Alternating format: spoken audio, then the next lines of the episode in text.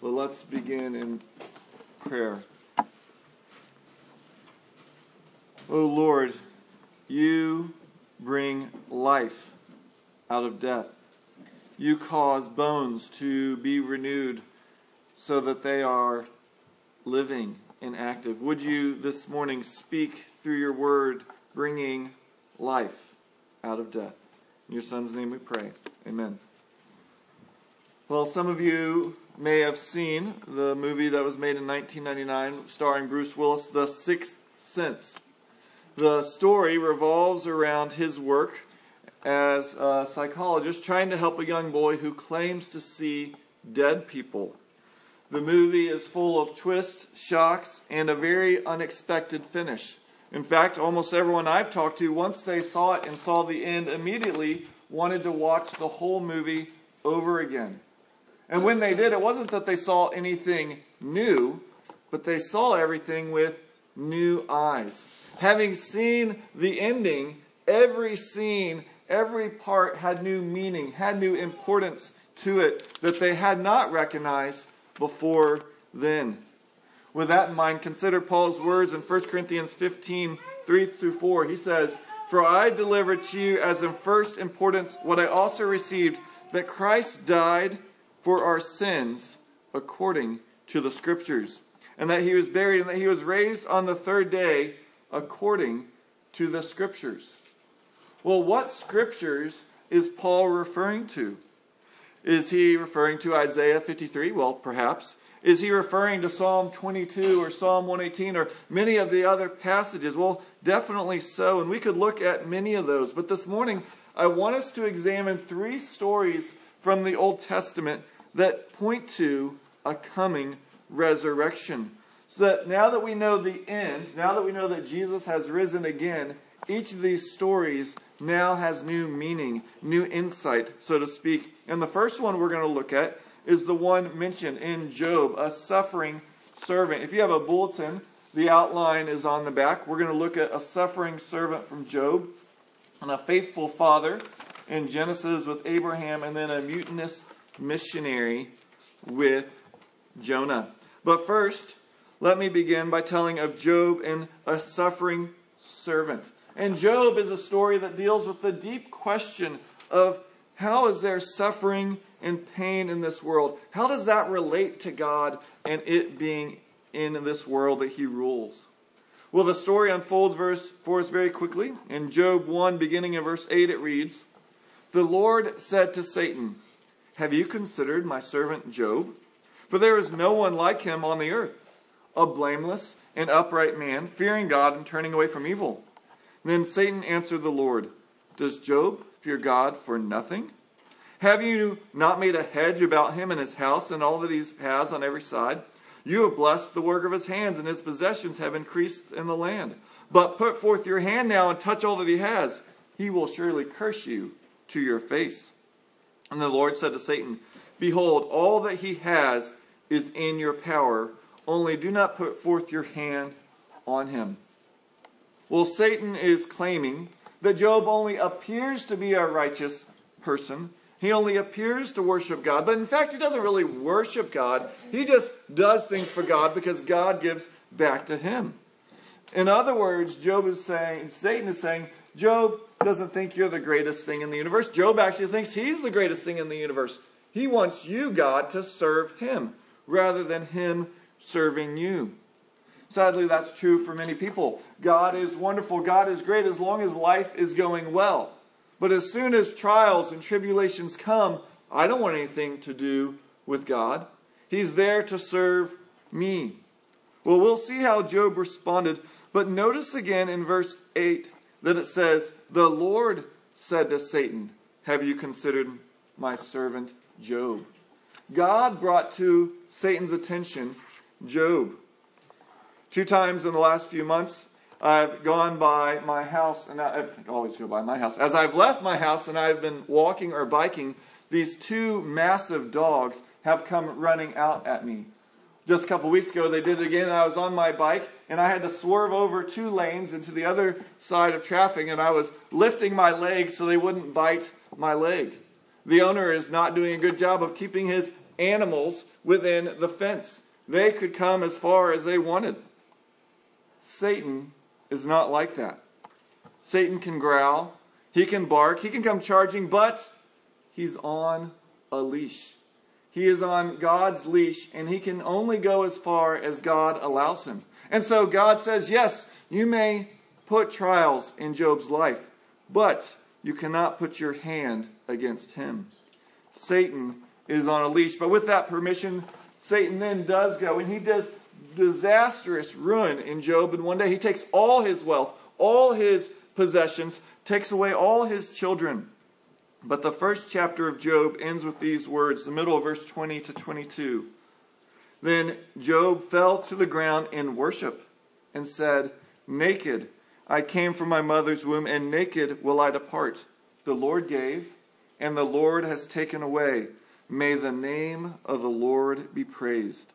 In all this, Job did not sin by charging God with wrong doing. So Job faithfully responded to Satan's accusation because he had said, Well, look, as soon as you take things away, Job will no longer worship you. And yet, Job, under the most intense suffering, continues to worship God. He praised God because of God's worth, not his own personal wealth. He trusted God in the good and the bad, the joyful and the sorrowful. Satan is not done though, for again talks to God and he claims, well, look, he's only not cursing because you kept his health. So God extends the leash a little farther, so to speak.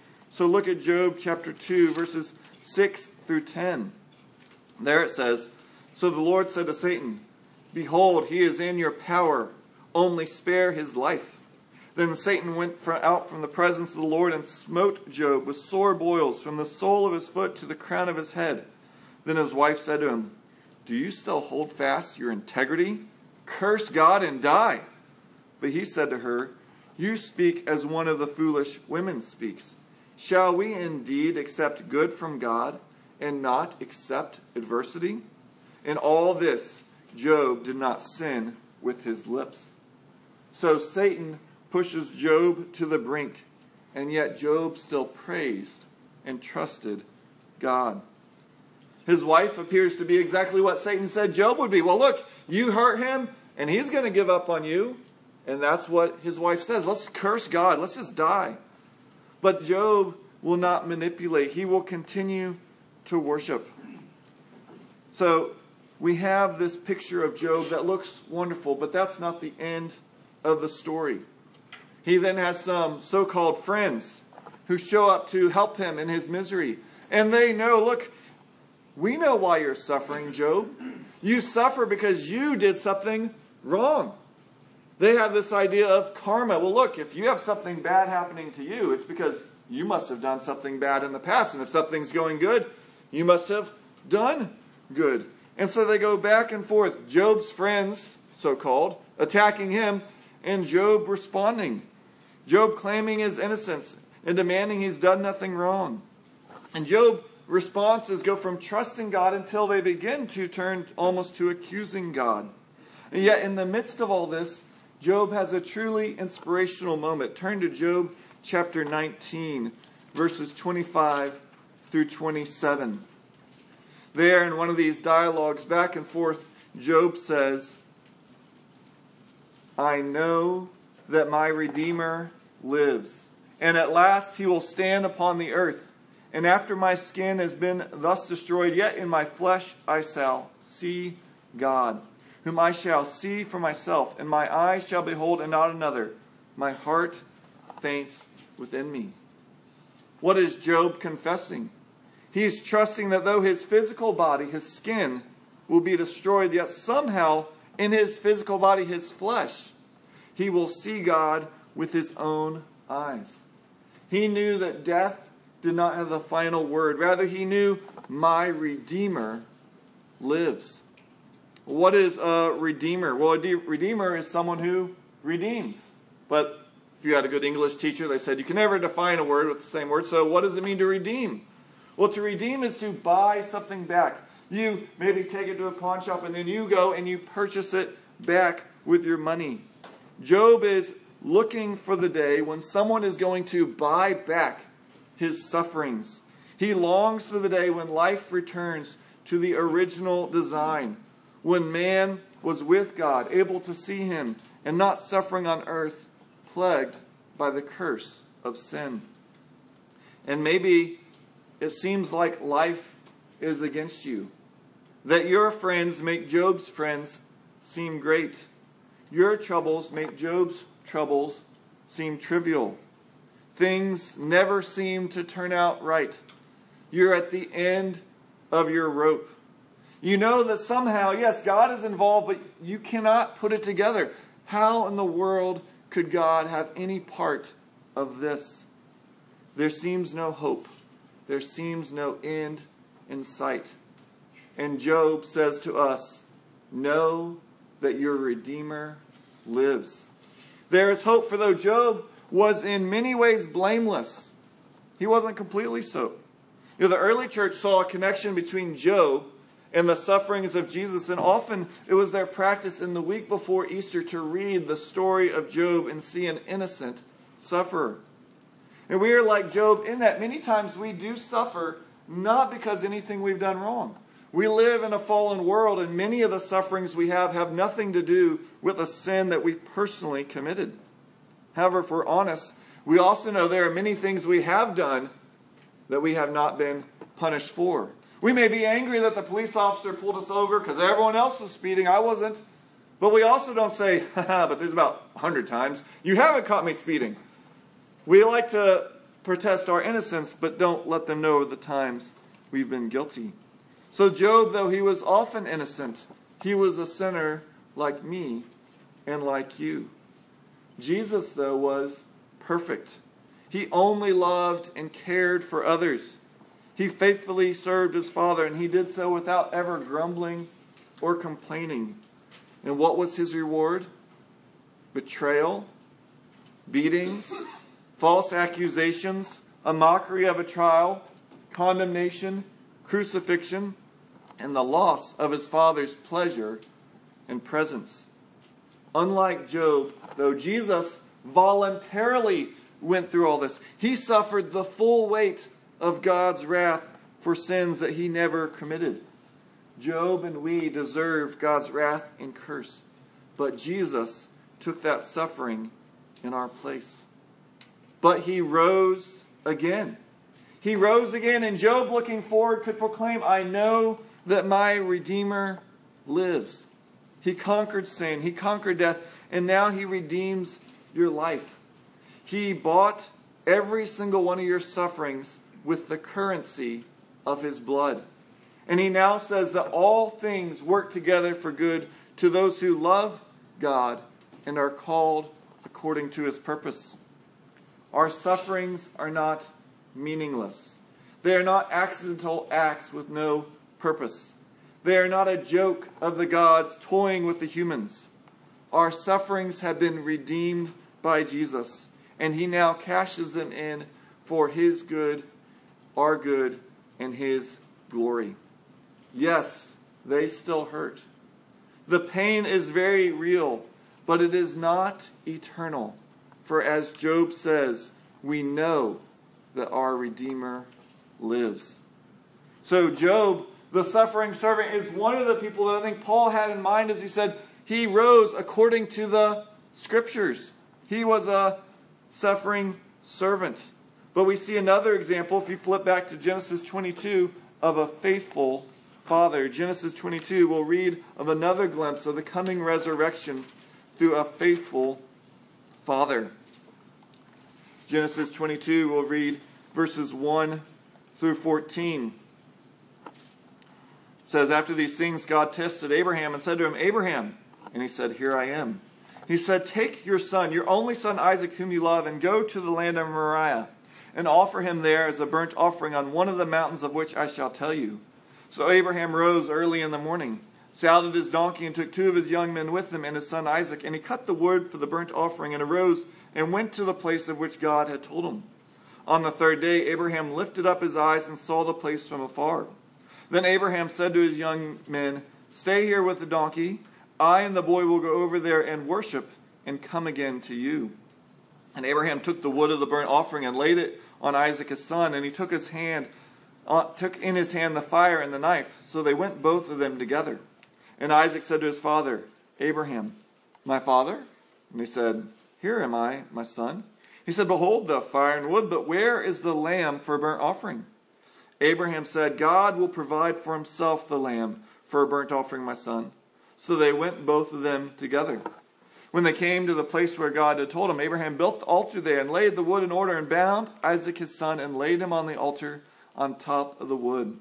Then Abraham reached out his hand and took the knife to slaughter his son, but the angel Lord called to him from Abraham from heaven and said, Abraham, Abraham.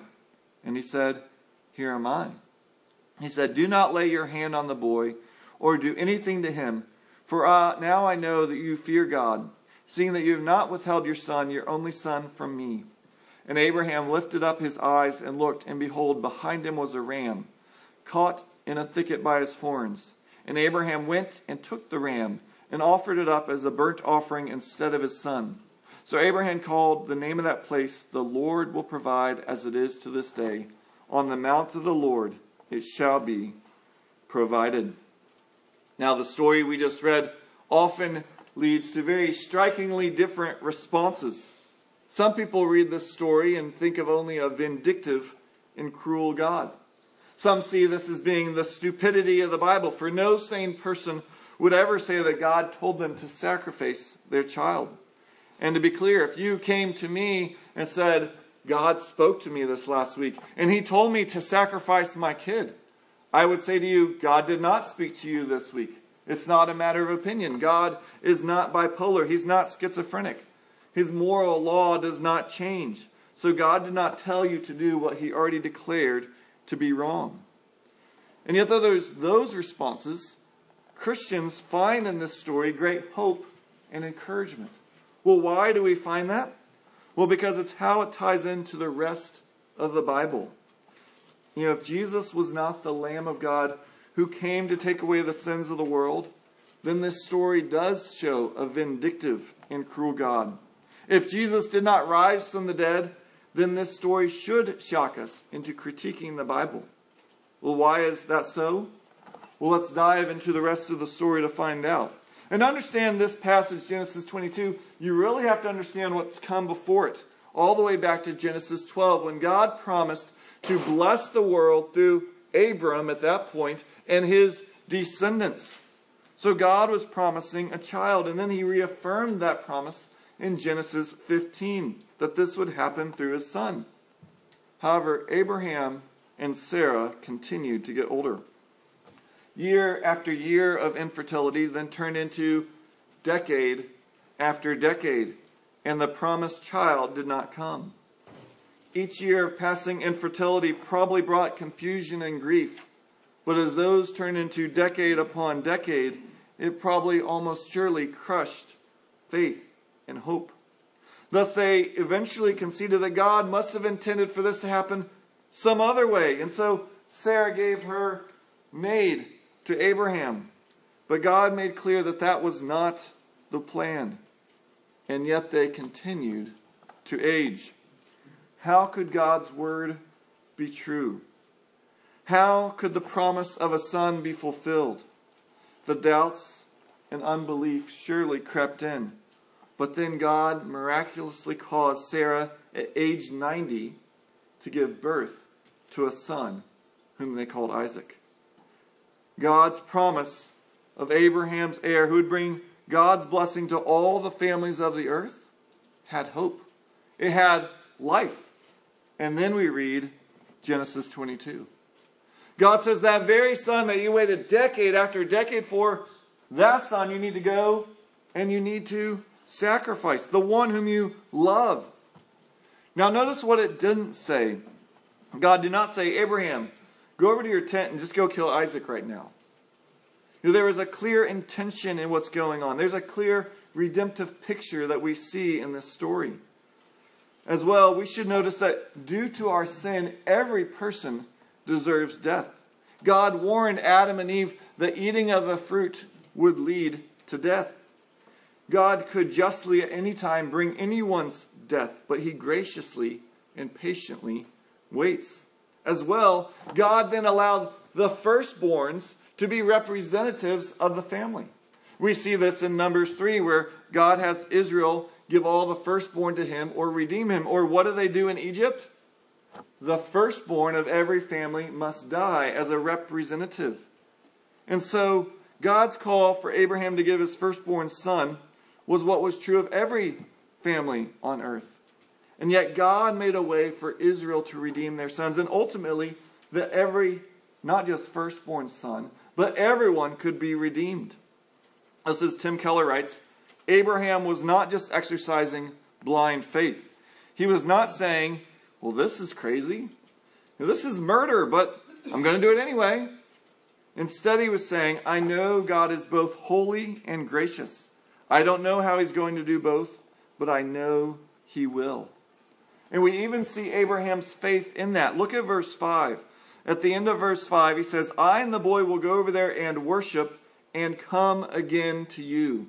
If you read that in Hebrew, the worship and come again to you are both in the first person plural, which is a we will worship and we will come again to you.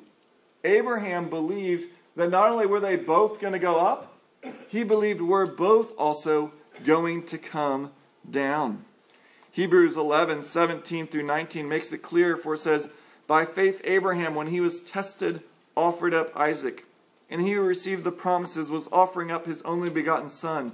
It was he to whom was said, In Isaac your descendant shall be called. He considered that God is able to raise people even from the dead, from which he also received him back as a type. Abram didn't know what would happen, but he looked to God in faith.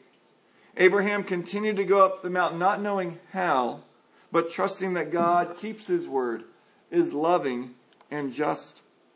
And on the way, when Isaac asked, Well, where is the sacrifice? Abraham responds, God will provide the lamb. And so Abraham goes through until God then says, Stay your hand. I have seen that you fear me. And then God provided the ram. The Lord provided. You know, the story is so rich and deep. We could focus many things in the passage. But remember the words of Hebrews. He considered that God is able to raise people even from the dead, from which he also received him back as a type. You know, a type is a biblical event, a biblical ritual or person that finds greater fulfillment later on often in Christ and his work of redemption. Tim Keller again says, Years later, another father went up another mount called Calvary with his firstborn and offered him there for us all. You know, God's promise to bless the world through Abraham seemed doomed with Isaac's death. Yet this foreshadowed the greater son of Abraham who was to come, Jesus. In this case, the Father of fathers did not hold back his hand. On Calvary, there was no ram in the bush, but rather it was the Lamb of God who came to take away the sin of the world. Abraham and Isaac are another example of what the Old Testament showed, according to the scriptures, of Jesus who was coming. And Abraham's willingness to sacrifice his son revealed his love for God. How much greater God's love that he didn't withhold his one and only son. And since Jesus rose from the dead, it shows that God is not vindictive and cruel, but rather it's the greatest love ever shown. As the great hymn goes, see from his head, his hands, his feet, sorrow and love flow mingled down. Did e'er such love and sorrow meet, or thorns compose so rich a crown? Friends, there is no greater love than the love of God. There are no surer promises than the promises that God gives us in His Word. And yet, as we look around, it can often seem like Abraham's perspective. There's no way God can fulfill what He said. Yet God is the God of resurrection, power, and love. So trust in Him. Delight in His love. Though he calls you to surrender all to him, trust that God never calls you to sacrifice something that doesn't have a greater purpose in it. So we've seen a suffering servant. We've seen a faithful father, both pointing to the resurrection. And thirdly, we see a mutinous missionary who points to the resurrection. The story of Jonah. We won't look at many passages in depth, but we will end in Matthew 12, 20, 38 through 42 if you want to turn there. But you know the story of Jonah. God, in his gracious love, wanted to redeem, he wanted to save the Ninevites through Jonah's preaching. There was only one small problem with the plan, though. Jonah hated the Assyrians. Nineveh was the capital of Assyria, the sworn enemies of Israel who defeated Israel in battle. Loved ones had been killed by Assyrians. Friends and family had been taken and captured and taken into exile by Assyrians. The Ninevites, they were evil people. They're the enemy. They deserve death. They deserve destruction. Yet Jonah knew something. God delights in mercy and grace. And that was too much for Jonah. Jonah knew they needed the gavel. They don't need God's grace. And so Jonah, what does he do? He boards a ship to flee, to go in the opposite direction of Nineveh. But God was so desirous to work in Jonah's life and to deliver the Ninevites that he sends a storm against the ship. Such a strong storm that the sailors thought the ship was doomed. Even the pagan sailors knew what do we need to do?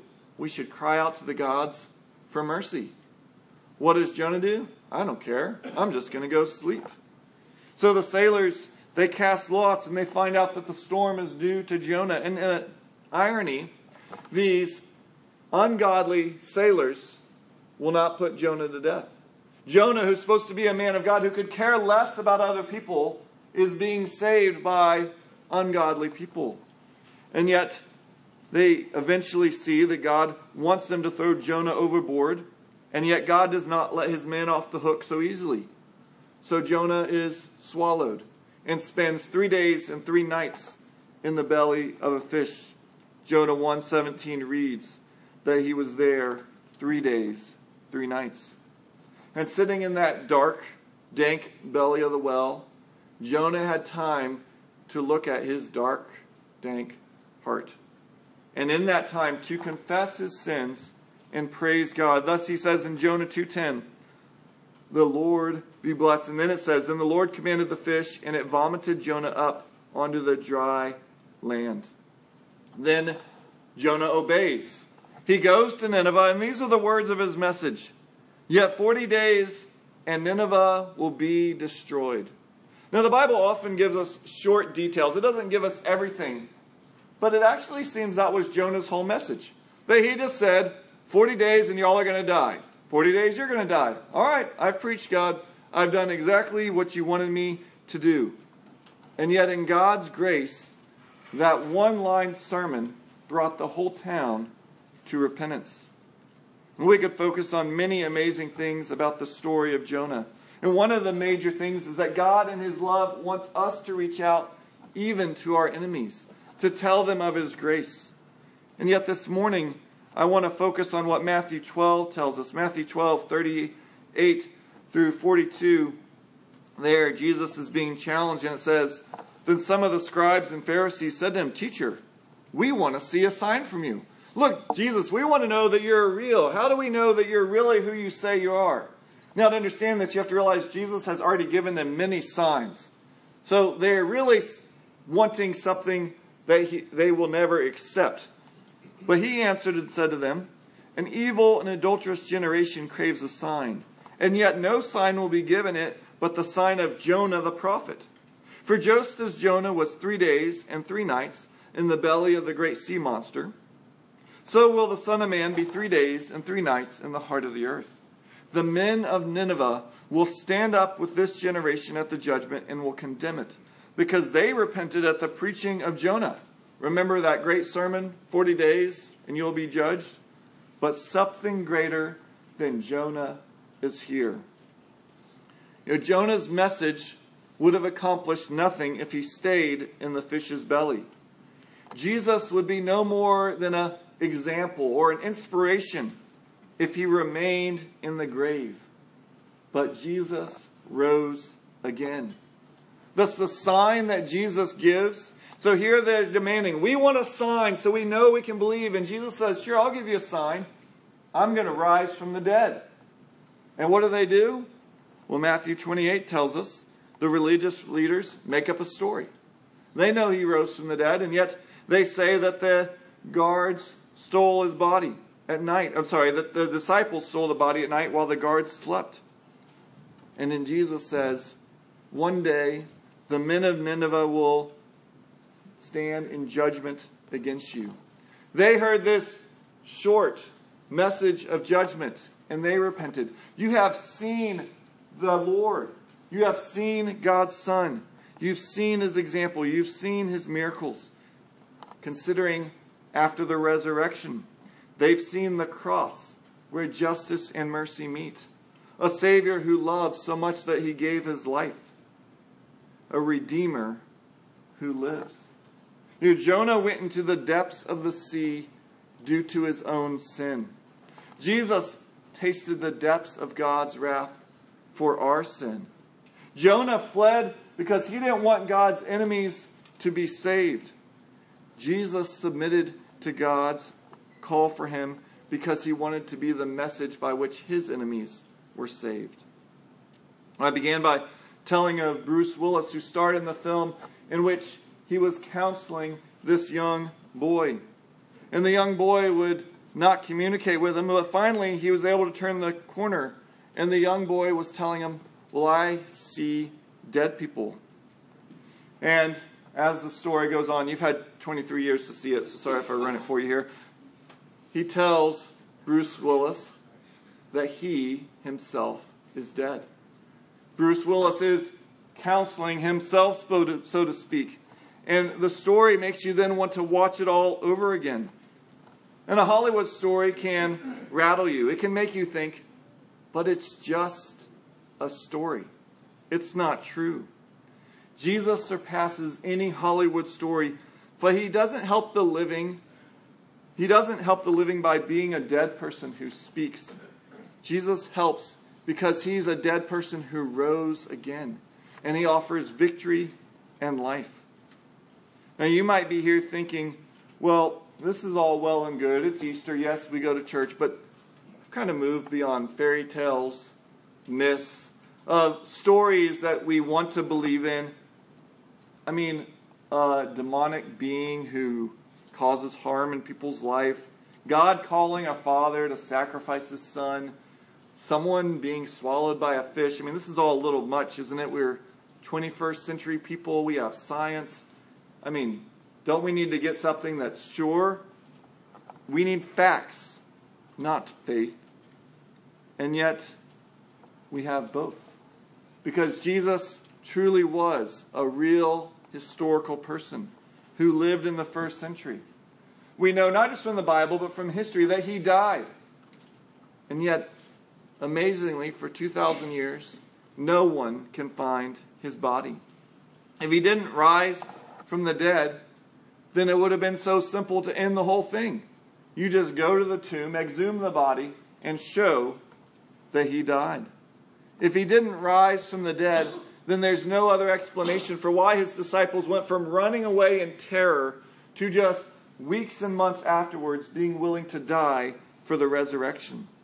If he did not die and rise from the dead, then there's no other explanation for the explosion of Christianity, a question that scholars have still not been able to answer. You know, if Jesus didn't rise from the dead, then everything in the Bible should be discarded. The stories are just hoaxes, they are myths. And everyone who follows Jesus is wasting their life. However, if Jesus did rise from the dead, then he is the Son of God who lives and reigns. He really is the Lamb of God who came to take away the sin of the world. And to ignore him or reduce him to a mere philosopher or good teacher or someone just to see as an example is to make a mockery of everything he did and to jeopardize your entire future. If Jesus rose from the dead, then your whole life should be a response of worship by following him in all that he says. A life of complete surrender to his will, since he not only created you, but he has also redeemed you and saved you from judgment. So the resurrection of Jesus, it was foreshadowed in the Old Testament. It occurred in the New Testament, and it's the only lasting and true hope in this world. Like Job, you might be going through deep and bitter suffering. Like Abraham, you might be facing challenges to your faith that question, can I even really trust God? Like Jonah, you might have enemies that seem so evil, you just seethe in anger. The hope is found in the reality that the Redeemer lives. His resurrection bought back your suffering. His resurrection secured all the promises of God. His resurrection purchased our forgiveness, which is then what allows us to love our own enemies. So, what will you do with this? You know, the religious leaders in Matthew 12, they still wanted to come hear from Jesus. They wanted to talk to him, but they did not want to surrender to him. You know, Jesus doesn't give us the option of riding the fence. He doesn't call you to come to Easter and Christmas services and then follow your own life 363 other days of the year. He says, Take up your cross and follow me. And yet we know not only does He live, but we live when we follow that path. I pray that all of us cannot just say that the Redeemer lives, but that each of us can say, I know my Redeemer lives. Let's pray. Oh Lord, may that be true. You know every single person in this room. You know the friends and family will interact with this afternoon. Lord, would all of us know that my Redeemer lives, that there is hope, that death does not have the final word. Lord, may we rejoice not just this day, but all our lives in what your Son did.